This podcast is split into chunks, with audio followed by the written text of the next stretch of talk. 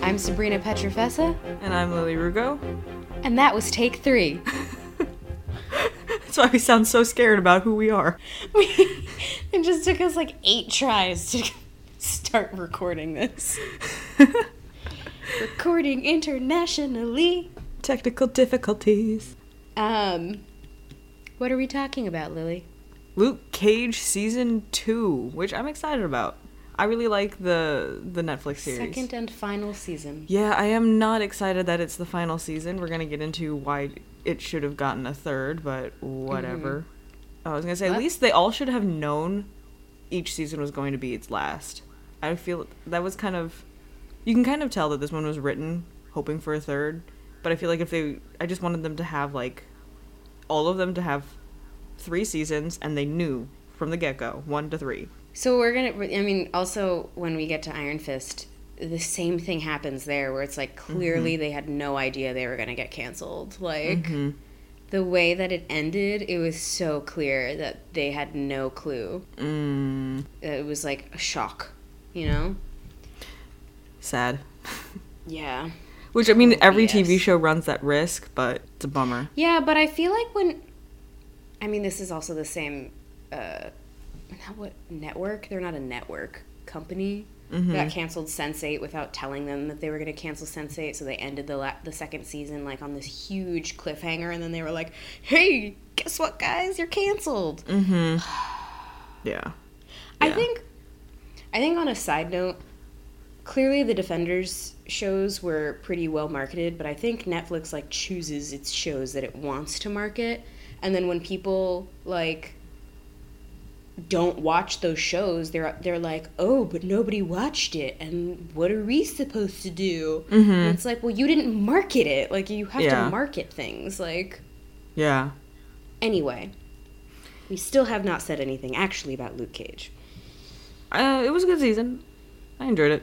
Overall. Yeah, no, I liked this season. I just wasn't like feeling it, you know? Oh, yeah, when did this season come out? I think it was like June last year. Yes. June, tw- June. It came out on. It hit Netflix June twenty second, twenty eighteen. Hey. So Nice. we're basically recording this almost exactly a year after it came out. Yeah.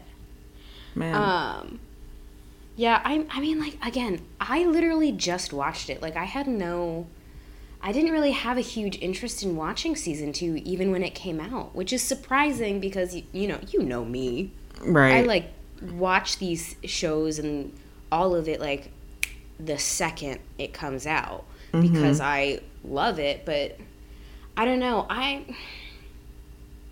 as much as I loved Luke Cage season 1, I just felt like there wasn't really anywhere else to go. Mm-hmm. And clearly like stuff happened in this season. There was somewhere else to go, but um I don't know. Again, Luke Cage is like my third favorite of the Defenders. So I feel like that also has like a, a reasoning. You know, like Daredevil always has my top spot, then it's Jessica Jones, and then it's Luke Cage. Mm-hmm. So I feel like that probably has something to do with it and why I wasn't so like super psyched for it. And why I wasn't like watching this season going like, yeah. Yeah, that makes sense.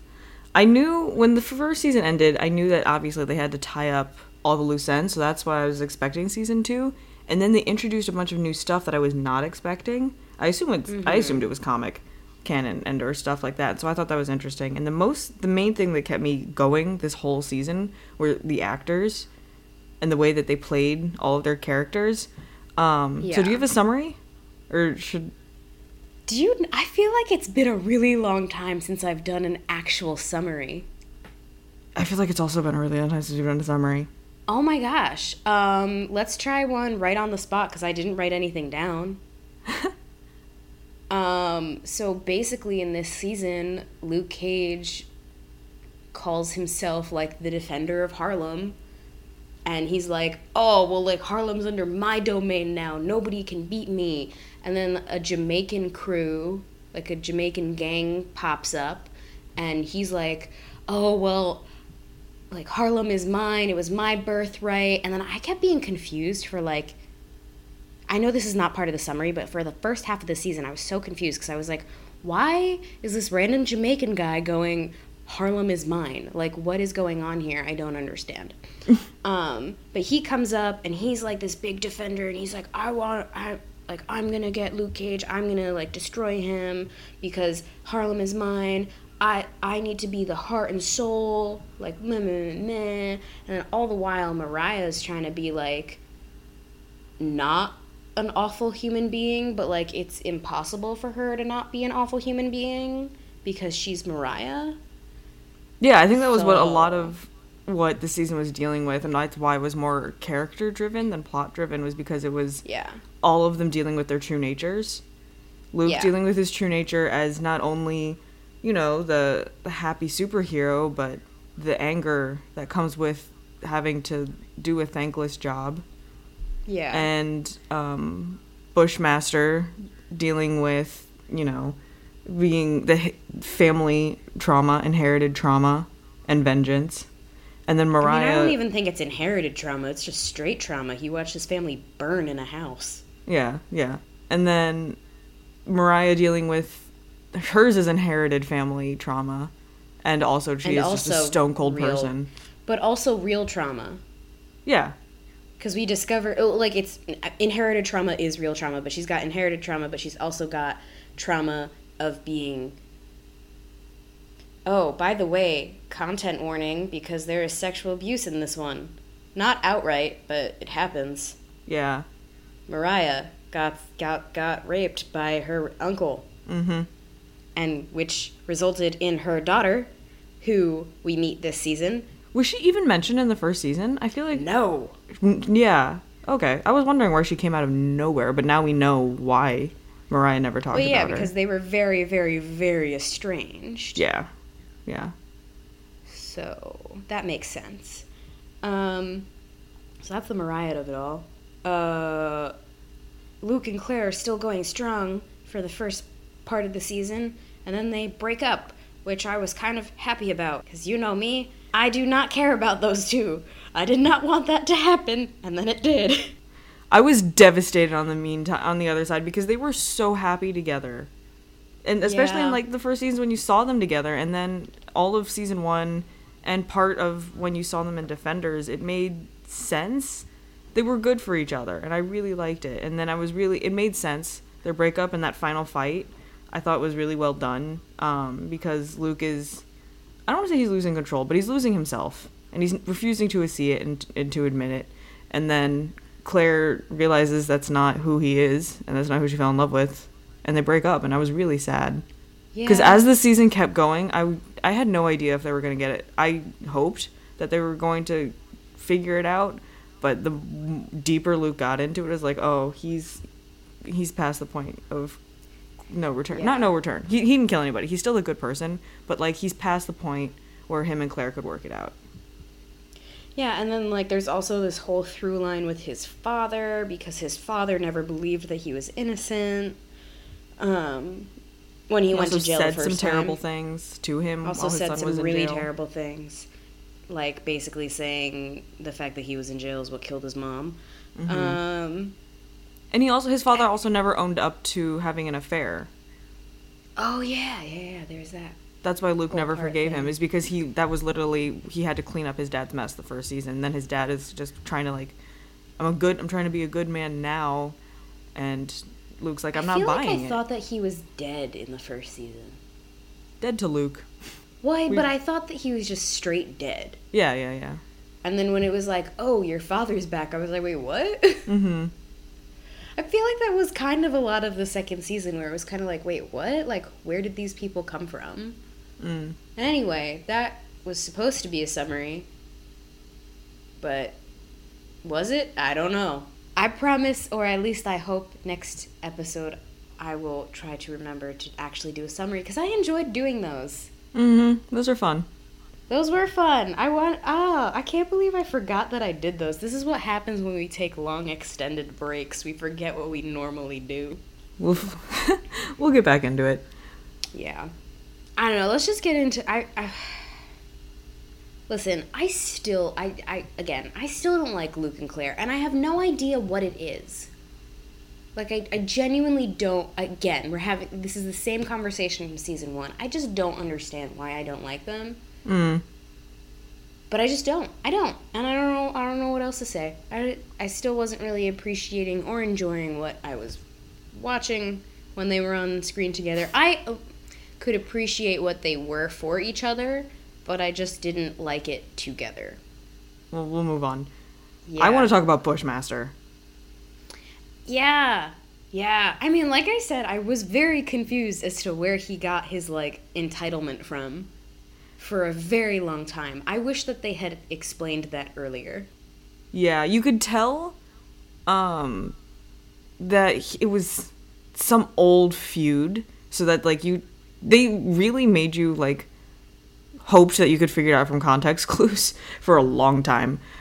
Um but But there I- weren't a lot of context clues. It was like little things where someone would call Mariah like Mariah Dillard and she'd be like Mariah Stokes and you're Yeah. like, "Okay, dude, like what's the big deal? She changed her name." Like, what?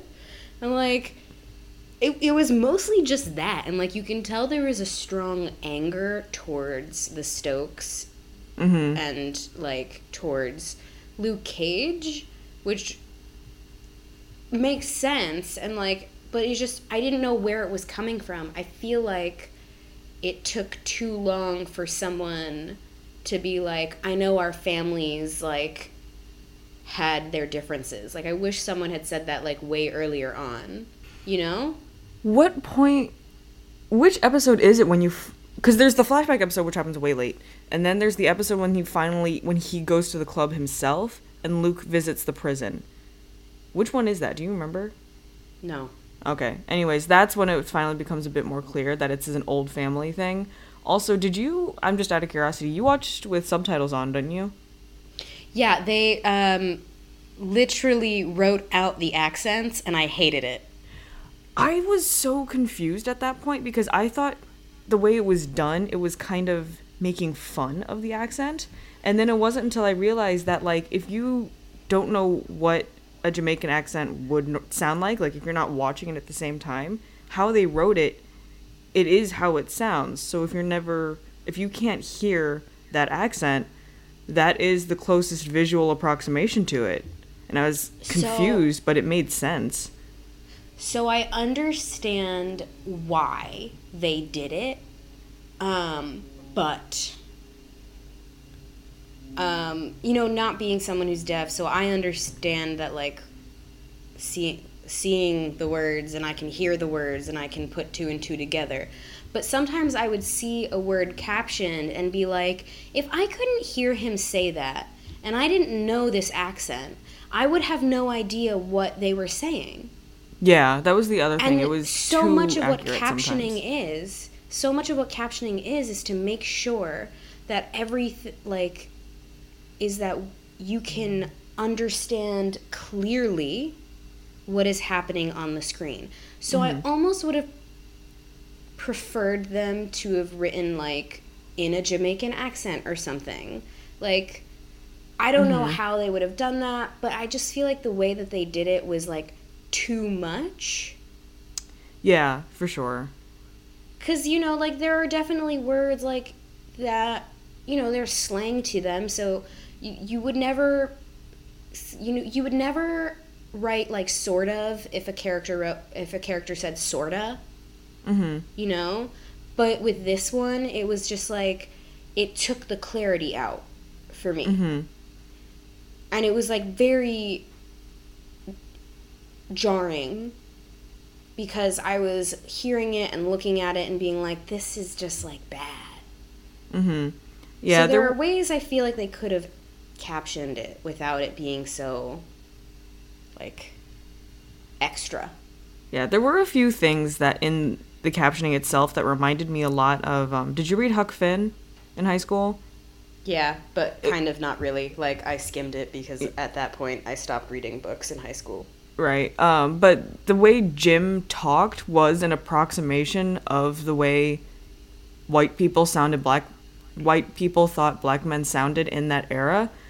But when you're reading it, it didn't make any sense. You had to say it out loud to get the words that he was saying. So it kind of reminded me a bit of like this is what a white institution thinks a Jamaican accent sounds like written down because it was it was a, a visual approximation, but it was also yeah, it, it wasn't 100% clear. There were a few things in there that like unless you were watching and listening at the same time, it wasn't you really didn't actually always catch everything that they were saying.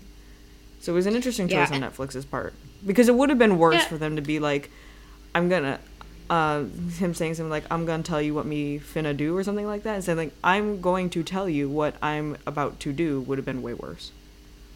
Yeah, like I feel like that's not what I'm mad about. It's like I'm not mad that it says like me gonna tell you what I'm finna do. Like that wasn't it was like these there were like weird words that were just like overly captioned, you know? Mm-hmm. Or not overly captioned, that's not really a thing. But like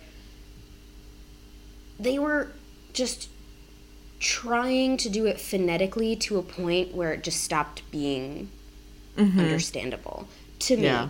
And and like if it weren't for the fact that I know that the creative team behind this is like totally black and totally like uh culturally aware, then I would be like mm, a little iffy that that's how they decided to caption this. Okay, but does the creative team who made Luke Cage also in charge of Netflix captioning? I don't think so. I think Netflix has a whole different team not. for subtitles and captions. Probably not, but I I don't know. I mean, we are talking about the same company that when Daredevil came out, a bunch of blind people were like, "Hey, you have a blind character now. We want to watch him." Mm. But we they couldn't because there was no audio captioning. Mm. But after that, Netflix started audio captioning. Right, right, right. I actually once listened to the audio captioning and it was really weird. Like not not like weird weird, but like it would be like describing the fight sequences and I was like, "Oh, what's happening?" Like Huh. because Yeah. I was just curious because it, it has to the audio description has to tell you the important things that are happening that you can't discern from the actual dialogue Right, right. or sound effects. So like it's like literally what what Foggy does for Matt. It's like, oh, she just bowed. It was so cute, but not with Right, like, right. the extra commentary. Right, right, right. That makes sense. Um, Yeah. But so Bushmaster and questionable subtitles aside, I really liked his character. His actor was so intense, and his whole squad and stuff. I really, I thought Bushmaster was super interesting addition this season, and Yeah, it was really interesting to watch the dynamic between Bushmaster Luke and Mariah carry out. Sorry, you were like, and Mariah Carey out. Mariah Carey, Oh, get it? I was Get gonna it? say Mariah. Sorry, I just heard the pun and I couldn't escape it. Oh my god. You missed the little dance. Yeah, I Listeners at home. No, but it really was a cool dynamic, like seeing the three of them because Luke wants to stop them both, and Bushmaster wants to kill Mariah, but Luke doesn't want him to kill Mariah, and like it's this whole thing, and you're just like, what's going on? Um, right? It was also a little bit like, whose side are you on? Because at the end, we're always supposed to be on Luke's side. Because he's trying to stop these two horrible people from killing each other because objectively, bad thing. But then as things go on, you're just like, I kind of want Bushmaster to get her. I want Bushmaster oh, to get Mariah. to yeah to win. And the dynamic that they set up between bushmaster and luke of just like look i'm gonna stop i'm gonna kill whoever gets in my way even if it's you and even though i respect you. And luke's like well i just well i just have to stop you. You're you're making a mess of harlem. You're killing a bunch of innocent people or loosely affiliated people just to get to her. And then meanwhile mariah's uh, just out here being stone cold evil and again you're just like i kind of want bushmaster to win Yeah, I mean, so while I while I understand his need for vengeance, for the first half of the season, I was like Mariah had nothing to do with the fact that her grandmother burned your house down. You know? Like it was Yeah, one of it- those things where I was like, ugh, like this is like a sins of the father type thing where like you have to pay for what you're or I guess sins of the mother.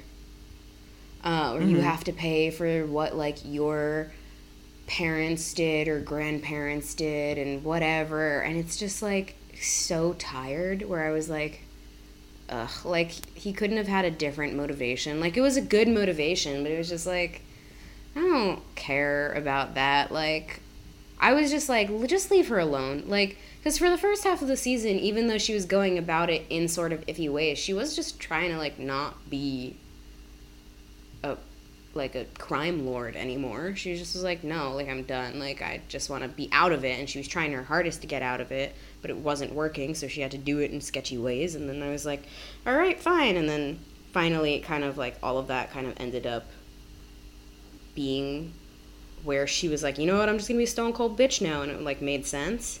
Mm. Like that was my turning point. Like when she was starting to be like, like she's always been a horrible person. Like I know that. hmm But it was like, you know, like halfway ish through. It was like after. It was when Bushmaster burned down her house. Yeah. That's when she snapped. Like around then. It was around then. And that's when I was like, all right, now, okay, Bushmaster, like, kill her. Like, I don't care anymore. But Mm-hmm. also, if he had never gone after her, then she would have never snapped, and then it would never have been an issue in the first place. Oh, you think? No, I think she had it in her. No, I think she's always had it in her, but I think like if she if he had just kind of like let things be and then let her like leave the business, then he probably would have been able to just like take over Harlem anyway. What? No, I don't. Because then that's where Luke gets involved. He wouldn't have been Yeah, able Luke to take over Harlem because Luke is Harlem's protector. And also, at the end of the day, all Bushmaster really wanted, and that is the power power play of all of The the, di- Luke Cage dynamic, is that club. And Mariah was never going to give that up. Yeah, I guess that's true. I don't know. I I guess I guess she probably would have always he would have always gone after her. Mm-hmm. True. But I think like if Bushmaster was never really an issue, she probably wouldn't have snapped to the point of like going into that restaurant and shooting literally every single person in there. Yep. Yeah. You know, that. like I, I think that was the part where I was like, I don't think she would have gone that far. Yeah. So I'm trying to think where because I want to go in one of two places from that. We can either talk about Mariah's whole arc, but I feel like that's going to take us it's 40 minutes on its own because that was also very interesting. But I also for some reason want to talk about Shades. I want to talk about her daughter. I want to go with how I'm upset with her arc too. I don't remember her name. What's her name? Tilda. Tilda, yes. Um, I didn't like Tilda's arc because I didn't like that she went from being like this holistic doctor and then you sort of like, you slowly saw her become her mother Mm.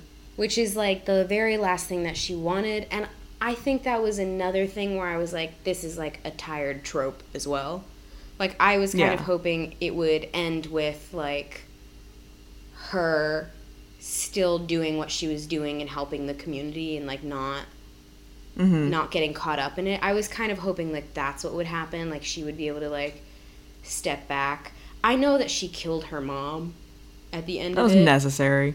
but yeah, that's what I'm like. That was necessary. Like, I wish that she was able to go in there. I still think it. I think it's very strange when adults kiss their parents on the lips. Yeah, that's when you knew something was up. Because that was weird. I mean- that was straight up weird. Yeah, I'm like, there's just a certain age where I feel like you have to stop doing that. Um, but anyway, like the she whatever. So she she kills her mom, and then you see her slowly like spiraling, and you're like, oh no, like what's happening? And she's like, um they're at the like Mariah's like reading of the will or whatever. I don't know what that's called legally. Yeah. And she leaves Luke the club and it goes to Tilda and Tilda's like visibly angry Yeah, she walks because out. she thought yeah, because she thought that she was gonna get the club mm-hmm. and you're and I'm just like I was so bored. I was like I'm bored of this. Like I understand that they probably wanted to keep this character around, but I kind of saw her as becoming a pseudo replacement for Claire. Not like a replacement replacement, but like someone also to have around for medical assistance. Oh yeah. Like, cause at that point Claire was gone. Like, she where was she? I don't know. With her mom, I guess. But yeah, she went to Cuba. yeah, and but like, you get this new character. She's a doctor. She ha- also knows holistic medicine, which came in handy with Bushmaster and all of that stuff. And you're like, okay, cool, great. And then, and then like she just d- becomes evil instead. I don't think she's gone full evil yet. I think that was what they were building up to in season three, um, because the whole point time she's thinks she's only half Stokes, half Dillard. She's like leaning into the Dillard, the like doctor side, so on and so forth. And then she finds so the trope I got tired with, with was the whole like you are what your family makes you like blood des- defines your character at the end. So when she's at um, cottonmouth's grave and she's talking to him she's like i realize now that i'm a stokes so on and so forth. And i was like ah you don't have to lean into it. Like you could be more than your family. And she's trying and the way she's trying to fix the errors of her family is by killing her mother. And i'm like all right you did a public service. Thank you. And then for me i was a little I was sad to see how angry she got at not getting left the club because obviously then that was her coming into her own birthright and stuff like that. But I was interested enough in that dynamic that they were trying to set up for season three of just like, okay, what's Tilda like what's Tilda's very predictable arc going to look like? Yeah, and I think You that's where I was like, eh, like I don't want that. Like I don't care for it. Yeah. And then the so the flip side of that is I'm really unhappy that Luke now has is now the um he's not the crime Owner boss, but I'm not club.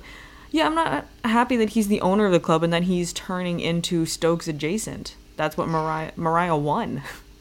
Well, I feel like what I don't like about it is that so much of Luke Cage is that he was like a man of the people. Like he was on the streets. He knew the people around him.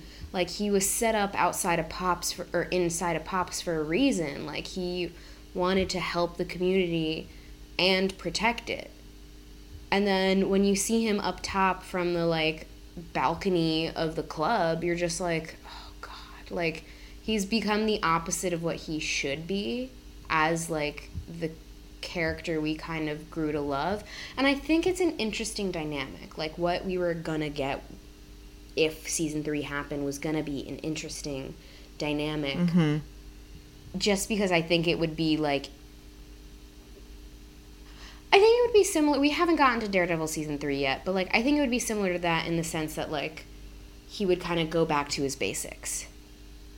Yeah, he I would have to like get that's what his season three would be. Yeah, I think um, the same that um, Tilda was going to do something to upset, like upset what Luke has been building, so then he would get humbled and start back at zero. And I, so I was interested to see that and just that arc because I trust the actors and I trust this cast, even if the arc itself is predictable. I'd be, I would be, I would have watched. And then I really I liked also the think he really is a crime boss. I I I would he say inherited he's a crime all boss. of that. I mean, like because you were like not really a crime. No, I think he's a crime boss because he's literally in charge of the crime to stay out of Harlem. Yeah, yeah.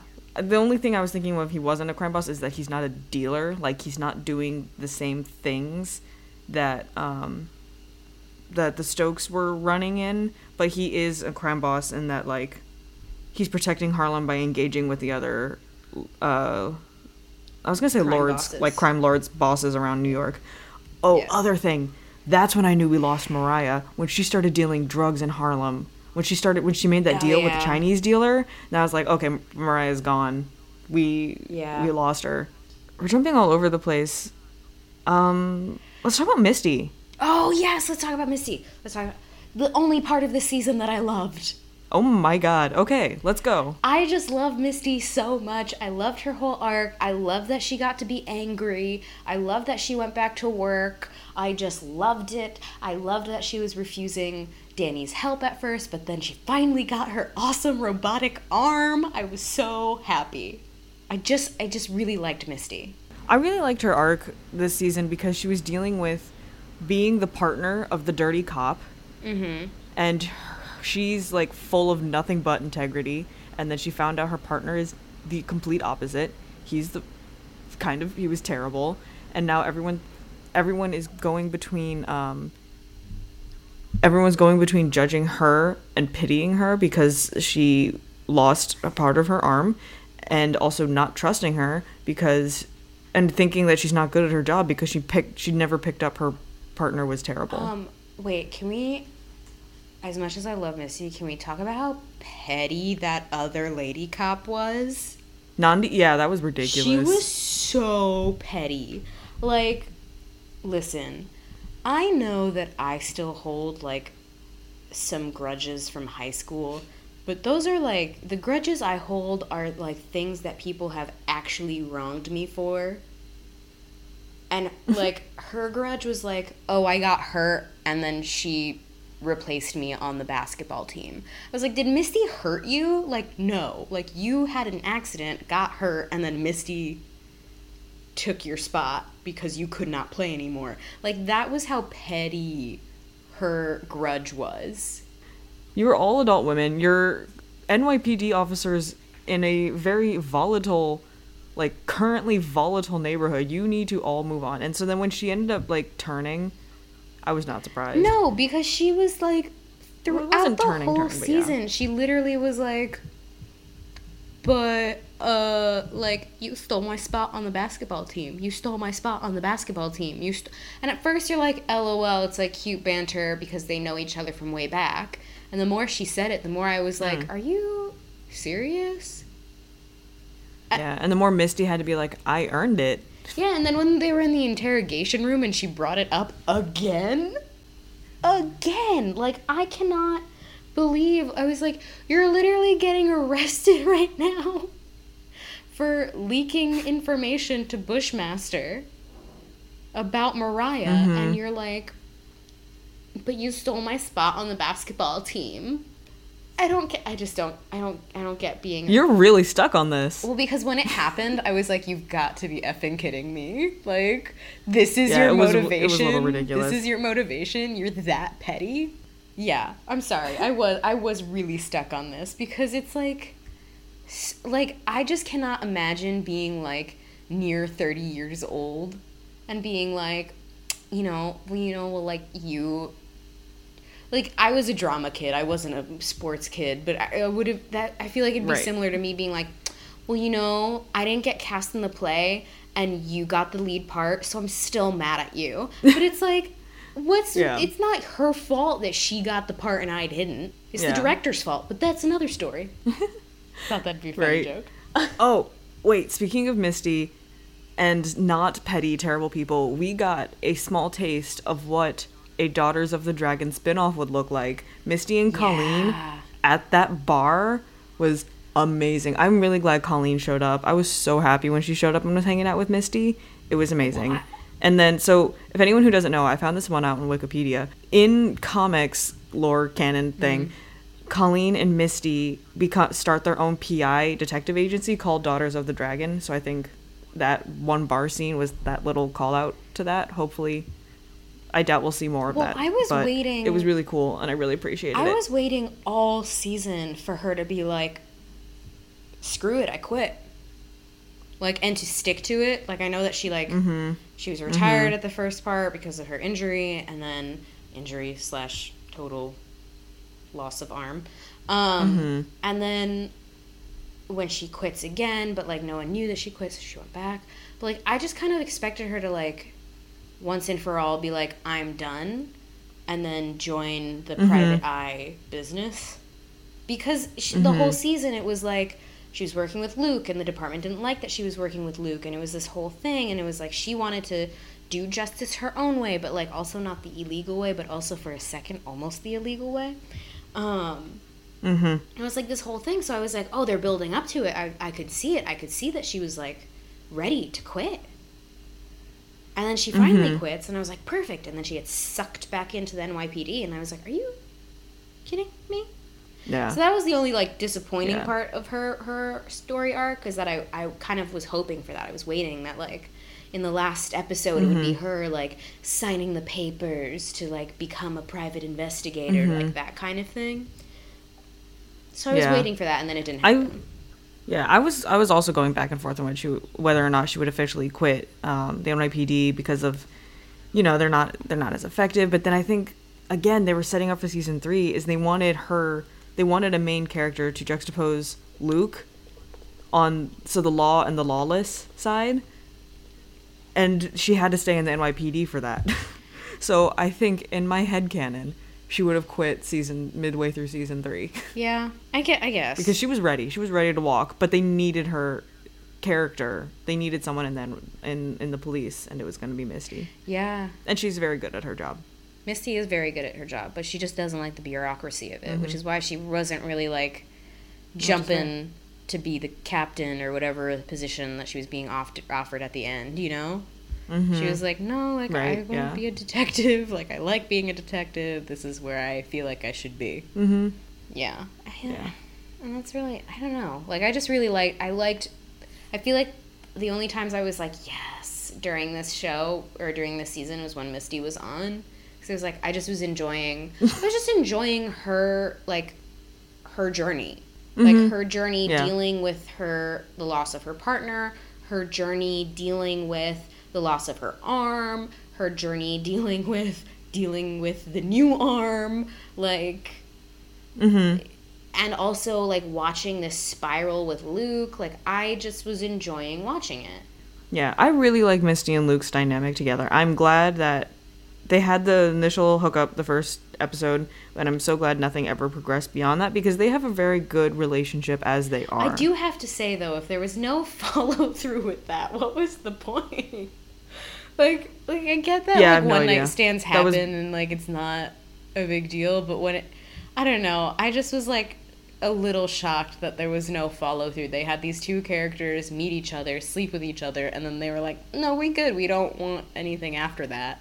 Which I guess is like Yeah. also a healthy thing to show.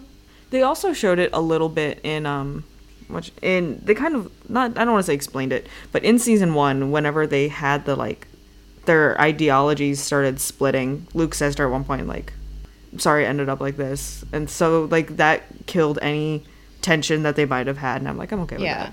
They did bring it back up in this season though, I feel like. They were like I think they said something about They yeah, mentioned it. they mentioned it. about how they like slept together in the first season, which was kind of interesting. Was Yeah. "Oh, It was wow." something about how like he knew something about her apartment or something like that. Oh, that. It was funny. And then part of you gets like really like, wait, what? Like you forget because it happened so long ago, and it happened like It was so long ago and it was so fast. And it was Yeah. like okay. It's very interesting. I don't know. I yeah. Yeah, I don't really have anything else to say. I feel like I've said everything I need to say about Luke Cage, but I know you want to get into Mariah more. Yeah, so- n- of course I want to get into Mariah. Her arc was so good, and I was also gonna like pivot from Misty. One of my favorite shots that that actress and whoever was the director, whatever, whoever was involved, they did a very good job. Is during my other favorite scene arc thing is when she's interrogating interrogating Shades when he is giving his full I'm sa- spilling it all because I'm not gonna get arrested mm-hmm. confession, and he's so casual about it. He's like, "Yeah, I killed this person, and wasn't that one a friend of yours? And weren't you supposed to protect her?" And he was just saying all this horrible stuff, and you just see Misty stone faced, and then he's like, "Hey, I need." He finally gets rattled. He's like, "I need some water," and she leaves, and it's a. I think it was a one shot. But she goes out the door, she goes to the thing, and then she takes a moment to just break down for just a quick second in the break room. And then you see her like pulling her like in this one like two minute loop. You see her pull it back, get her get herself back together, and by the time she enters the interrogation room, she's back to stone cold. And she asks him the next question about like her her her boss that uh, Shades shot. It was so good. Wait. I love that scene. It was so good. Can we also talk about the brilliance of the fact that when her, his lawyer leaves, and Yeah. like they go back and they're like oh uh, it's like the last episode and and then like she arrests him Mm-hmm. and he's like hey i got immunity and she's like well this is what happens when you don't have a lawyer because mariah died before she was like Mm-hmm. indicted now you get to get arrested. I loved yeah which that. I, I was glad. I was one i was glad that they brought that lawyer back. She was like that was a good callback to the first season. Two um i'm glad that happened like shades was getting off too scotch-free and i was kept waiting like who is going to kill shades? Who is going to do it who's going to earn it. I thought it was going to be mariah for the longest mm-hmm. time. And then i was like okay shades getting arrested is equally good. But also yeah i got weirdly invested in shades this season. Well i like he was always an interesting side character. And then as things got more and more as things got he got more and more powerful in the seasons and i was like what? I'm actually in, really interested in what your character is going to do and how you're going to act Well, what I appreciated from Shades is that he was the kind of the traditionalist of it, where he was like, he understood the rules and he knew that there was like Yeah. lines you don't cross. And the, yeah him and cottonmouth both yeah. And he knew that like what you don't cross is like killing innocent people or like, you know, snitches get stitches. Like there's all all that stuff, you know, like he had his code. Code. He- like he was he he's like lawful evil. You know? Yeah, that's like fair. he had his code, he stuck to his code. He was still evil though. And Mm-hmm, Mariah was very much chaotic evil. Or Yeah. she was like, anyone in my path, I will murder. yeah So, like, that's. Oh my god. And is Bushmaster neutral evil? sure I think we've got one of each. Sorry, this is like a D&D thing. I don't really play D&D that Oh. much, but like it's like character alignments. i always wondered where that grid came from. It comes from, from it comes from Dungeons and the internet Dragons. Like that's how people create their characters. It's like they they they pick an alignment. more you know Yeah. So I think there's actually like a an evil character in there for each. Like all of the yeah, ticks all the boxes. That we makes got a sense. chaotic, a neutral, and a tr- and a- Yeah. like a true. Yeah. The other thing uh about I was trying to figure out how to but anyways, the other thing about Shades that always really threw me and I never really liked was his relationship with Mariah. Yeah. I never liked that because it was all but it was also weirdly interesting because I you never It never made sense to for the longest time it never made sense and also for the longest time he was like this can't be real what they're they don't have real feelings they're manipulating each other and then in that very end the last time he sees her in prison you're just like oh wait you guys actually cared about each other the whole time Oh, did she care about it? Like- Because I feel like that wasn't true. yeah i don't think he she did, did, though. but like he did and i was just like oh or i don't remember what point it was in the season but when you realize that mariah held all of the emotional investment in their relationship that was also interesting because naturally you would think it would be shades and it wasn't he was actually really invested in this woman i was like oh man Yeah. this is fascinating I feel like I knew early on because he had that like friend who was like, "Why? Why are we listening? Like you are so far up her ass. Like Right. why?" yeah Like so, I kind of, you, you. I mean, I think everyone picks up on it like earlier on, like in the beginning of the season. Um, mm-hmm but I guess like you don't realize what ex- to what extent that is until a little bit later, and it's still just insane. You're like, Yeah. oh my god, like what is happening here? It's kind of crazy, but I also like. I don't know what it again. I don't know what it is about this season. I'm just so like blah blasé about it. I'm like meh meh meh. mm. I think Shades is an interesting character. I like that he was like the the one person who was kind of sticking to the old rules. Because that's like the thing that I like about like mm-hmm. crime bosses like shows and movies and stuff like I I like seeing that dynamic where they have their own set of rules that they very strictly follow mm-hmm. but they like also it's like a it's an interesting dynamic to watch in a person where they're they're like this is absolutely the way it has to be but also like let's kill some people. Mm-hmm. Yeah. And it's just I thought again, I because the show or this season was so character driven for me, I was so impressed by all of the actors because Shades' actor is so good at being that like greasy oil spot of a gangster. Yeah. he was so smooth and so obviously shady. I was like, man, you're really good at your job, or you're really good at this character. Because I never expected to get this invested in him. I also forgot. I forgot that he was at the same jail as Luke when he was Carl. Yeah, I forgot about that. But yeah. him and Comanche. I didn't realize that they were both um, I don't know. What I don't in that season briefly. Yeah, I don't remember it, but um, I feel like there was something. You know what? I sort of. I know that this was like a really heartless moment, but you know what I really liked that happened with Mariah? When, when she was confessing to Tilda about being raped by her uncle, Mm-hmm. I I kind of liked that it ended with her going, I thought I could love you, but I can't. Like I I kind of liked that. Really?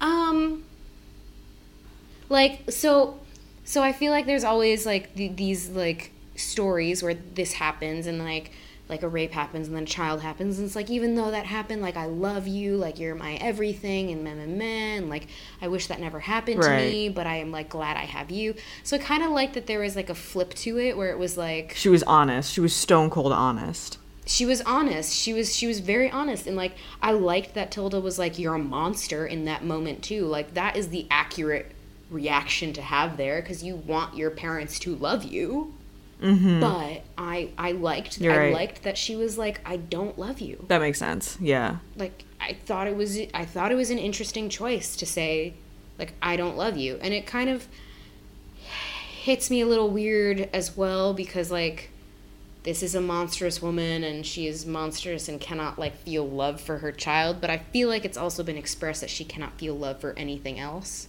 so it doesn't like it's done in a way that like it doesn't immediately make you think she's monstrous because she cannot be a mother you know That makes Like, sense.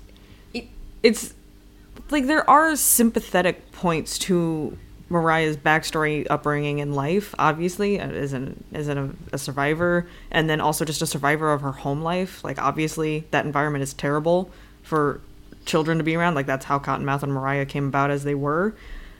So I thought it was interesting that they were able to create someone who is objectively a stone cold monster, but you're still like, but I, I know why. Like yeah it's it's your your actions are your fault, but how you were raised was not. Yeah. So I see I see what Yeah. Uh, you mean, and yeah, I'd agree. I agree. It was an interesting yeah. choice, and I think both their reactions were completely honest. Because that yeah that sucks to hear from your mom. Yeah, like I would never want to hear that from my mom. I would never want my mom to be like, "I don't love you." Like, sorry. Like that that I never could. yeah, I never could love you. But like it's kind of one of those things where like again, this is not a character that I look up to or want to like emulate or anything, but I like that there's a character on television that like doesn't have that maternal instinct. You know? I don't know. I if- like because well no so here's a, like this where I'm coming from is that like I'm not someone who wants to have children, you know, like I don't feel maternal so I kind of like that there's this character who even though she has like a child, like she still doesn't have that maternal instinct like just like having a child in your life does not make you maternal. oh, that makes sense. I yeah. Like I know that you're kind of like not I just- following me for a bit of this, but like there like it's just like an in like No, the more you explain it, the more it makes sense. Yeah. She's just she's just not maternal and just because she has a child doesn't make her maternal. And I think that's true for a lot of people. And she even says it. She was like, "I wasn't allowed to have an abortion. Like I would have had an abortion because she's like first of all, she wasn't ready. I think she was like a teenager when it happened, right? Yeah, she was pretty young. Or at least like about to go to college or um, something like that. And then like she's not a maternal person. Like she's just not. So I I totally understand like where her character is coming coming from and I like that she truly is not a maternal person and even though she had a baby, she's still not maternal. I liked that. That's fair. I think what's catching me, like, The only, I, and I do agree. I think you're right. It is nice to finally see a, um. I don't want to call her the ulti- like the matriarch figure, but like the matriarch figure without a maternal instinct. Yeah. But what's also getting me is that like Mariah has no caring instinct. Like she's not even. It's not just that she has no maternal instinct. It's just she doesn't. Yeah. she's stone Yeah. cold, and I think that's what's getting me. It's it's not just that she doesn't care about her daughter; it's that she doesn't care about anyone, Okay, yeah. and it's fascinating to watch in her own right, in her own development. Well then I then I, it's like even better that that scene happens because it's not like she's like, "Oh, I don't like anyone except you." You know? Like it's consistent. right? Yeah. At the very least it's Yeah. consistent. Yeah. Man, not gonna lie, I, as everyone knows, I can't handle violence, and I I will skip some stuff throughout Daredevil, but I did watch the. Uh, Mariah's gang attacking the Jamaican diner, Ooh. and that one was minimal violence, but all emotional heartlessness. That that scene was tough to watch. Yeah. Which is like really impressive on like a cinematog cinem- cinematic. That's what I mean. A cinematic way, you know? especially like the the poor uncle Anansi Anan Anansi Anansi, yeah. um I, his yeah Bushmaster's uncle who was a good man he was a good honest man um He didn't deserve and to he didn't deserve that death I think obviously he didn't deserve to die and especially not like that Being burned And alive? that was a very that was very graphic but they did it enough that like you couldn't like cinematically and like special effects they did it enough that it wasn't gratuitous and you couldn't look away if that made sense I did like that it it was a little realistic in the sense that like people don't like immediately die from being burned alive. Yeah So you kind of especially not with, with rum as the accelerant Yeah, and you could see it in like Mariah and Shade's eyes where it was like, "Oh, this is still happening." Which is why Mariah shoots him. mm-hmm. But you know, like it's just kind of a, a like a, it was a crazy scene. It was really really a crazy scene. it was realistic and it was so hard to watch but that's what made it so good Mhm. that was brutal yeah I, am I'm doing a hard pivot right now. yeah i was gonna say i was gonna wrap up Can we just very quickly talk about Danny? yeah yes He like pops up out of nowhere. There's Danny Rand coming to save the day. I am happy that he only had one episode. Like he mm-hmm. just shows up and then he leaves. Yeah. I was really glad that it was only the one episode. But I mm-hmm. literally told you this before and I have to reiterate it again. I cannot believe that he walked into Pop's shop and took off his shoes. Guys, that's not a thing. I know if you've seen any part of Asian Twitter, Asian Twitter drags white people for never taking their shoes off in the house, but that's that that's not it either, fam. That's not it. It's the house. In the states at least, take your shoes off in the house, not a business. Listen, I like literally I have So I have been traveling Asia. I do take off my shoes in an obscene amount of places. I have to take them off all the time. When I go to the coffee shop, I take off my shoes. When I go to work, I take off my shoes. When I go to get a massage, I take off my shoes. But I live in Thailand. That's in Asia. Like I live in Thailand. that you do those things in Asia. And then you do a separate set of things in the US. Danny did neither. He was just stupid. And he's been in the U.S. long enough that he didn't need like he knows that. Like he would has to know so. that. It was such a weird little touch that they put in that like I'd like to think of it as like the the filmmakers making fun of this white boy because it was I really so hope it was. It was. It was such a And weird thing to spend time on. But it was also kind of like you knew that it was Danny because he was like you didn't see his face yet. You just saw like someone towing off their shoes and then walking in, and you're like, oh god, this is Danny Rand, isn't it? Like you kind of knew. Yeah. And I My and I did like I did like that it was like Claire who sent him. Yeah. I do like the little threads that, especially after the the special like Defenders show, the the threads tying the shows together is getting stronger. So I did like that. They did talk Uh, about because Matt a Foggy few got mentioned. Foggy was in the show. What do you mean mentioned?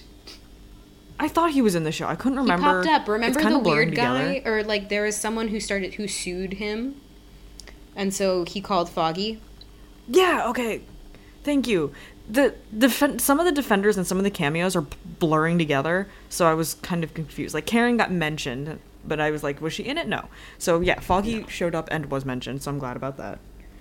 Uh, Wilson Fisk's lawyer being the big bad lawyer. Yeah. Isn't that Mariah's lawyer? Yeah, I think so. Yeah, the big bad lawyer. So we've got Foggy and the the big bad. It was funny.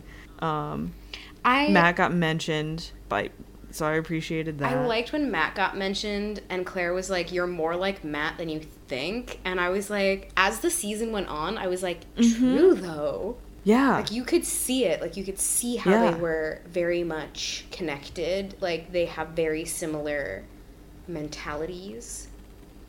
mm-hmm. So I kind of like I Yeah. kind of was like, yeah, I see it. I see it, man. And like I did like that breakup. Like I mean, I didn't I mean, I, I liked the breakup, but like, I mean, I liked the scene of the breakup. I liked the way it went about, where she was just like, you know what?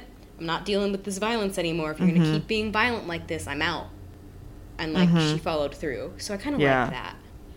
Yeah, I mean, Claire has always, if nothing, and she's been everything. She's always stood by her word and her Yeah. intentions. which has been great. So it was nice. Okay, I think I'm officially done with what I want to say about Luke Cage. Uh, for the most part, just the characters and the cast really make this season. The writing, it's not like the writing was bad or the plot was bad, but what really, really sells it. Yeah, I mean, I definitely was like loving the characters and definitely loving the acting and I think that I, I genuinely think that Luke Cage is a very well written and well executed show. I just think it's not meant for me. And if it had a season 3, I would definitely watch it. I just don't think like I'm not the person who's meant to be like hyped for it, you know? Mm-hmm, mm-hmm. Makes sense. Yeah, that's just where I where I land on it. Like I think it's a good show. I like the show. I just I don't get hyped the same way that like someone that this show is like probably written for would. And that's all. Okay, so I think that's pretty much it, right? Trying to Yeah. Okay. Uh, I recommend. I, re- I, rec- I do recommend Luke Cage. I think everyone should watch Luke Cage. Yeah, yeah, yeah. Um, but next week we're going off the beaten path a little bit. You're gonna get me and Lily kind of unhinged talking about whatever we want to talk about because next week will be our anniversary episode. Y'all, we did it a year. We did. I know. We've done this for a year. We've taken a few Yeah. long breaks, but I think Yeah. We've pretty consistently been updating for about a year now, and our anniversary is coming up. And so we're going to do a special episode where the topic is unknown as of yet, but I'm sure it'll come to us. I'm sure it's probably gonna be Tony. Knowing us, it's gonna be a lot of Tony. it's going to be a lot of Tony. It, it probably is. Yeah. Mm-hmm. But after that, we're going to get back to, you know, normal episodes, and we're going to be on Ant Man and the Wasp, which I'm kind of excited about because I like Wasp way better than I like Ant Man. That movie's fun. It's it's gonna. I don't want to say it's gonna change your mind, but it's gonna finally elevate Ant Man. Yeah. He really needed Wasp. Yeah. It's so good. Yeah. definitely what was missing from the first movie. Even though the Yeah. same character is there, but she was missing the suit. She needed the suit. She needed to do something. Yeah. Yeah, she definitely needed to do something. I also liked the. Uh, you, you know what? We're going to get into it when we get to the episode. So tune in. Tune in, guys. We will, we will be updating. Hot takes. Yes. And um, with that, we will be with you till the end of the line. You can follow me on Twitter at the Sabrina Pet. You can follow Lily at Lily underscore Rugo. You can follow the podcast at EM Fangirls. You can send us an email at emfangirls at gmail.com. You can go to our website, earthsmightiestfangirls.com. And please, please, please, please, please review us on iTunes. Follow us on Spotify. Tell people about us if you like listening to us. Please, please, please, please, please, we're begging you. Yeah, please. Yeah. And you thank you to Dexter Britain for letting us use their song Wonderland, and thanks to us for editing and producing It's internationally. been a hell of a time today. Yeah, it has. All right, turn on your AC.